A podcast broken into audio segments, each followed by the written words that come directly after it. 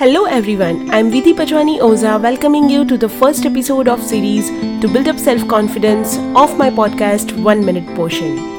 Do you hesitate to approach stranger? Do you wait for the other person to initiate conversation with you? Have you ever experienced anxiety at gatherings?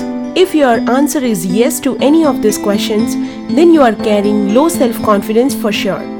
The best way to come out of such anxious feeling is to cultivate a habit of greeting strangers proactively. This habit will help you build up your confidence block by block. Though it's a slow process, but it is very effective and promising. So, what you need to do is make a resolution that every day you will approach at least two strangers and greet them. That's it. Person can be anyone newspaper guy at your door, peon at the bank, or an individual you come across while jogging. Start greeting someone from today itself and feel the difference in your self confidence.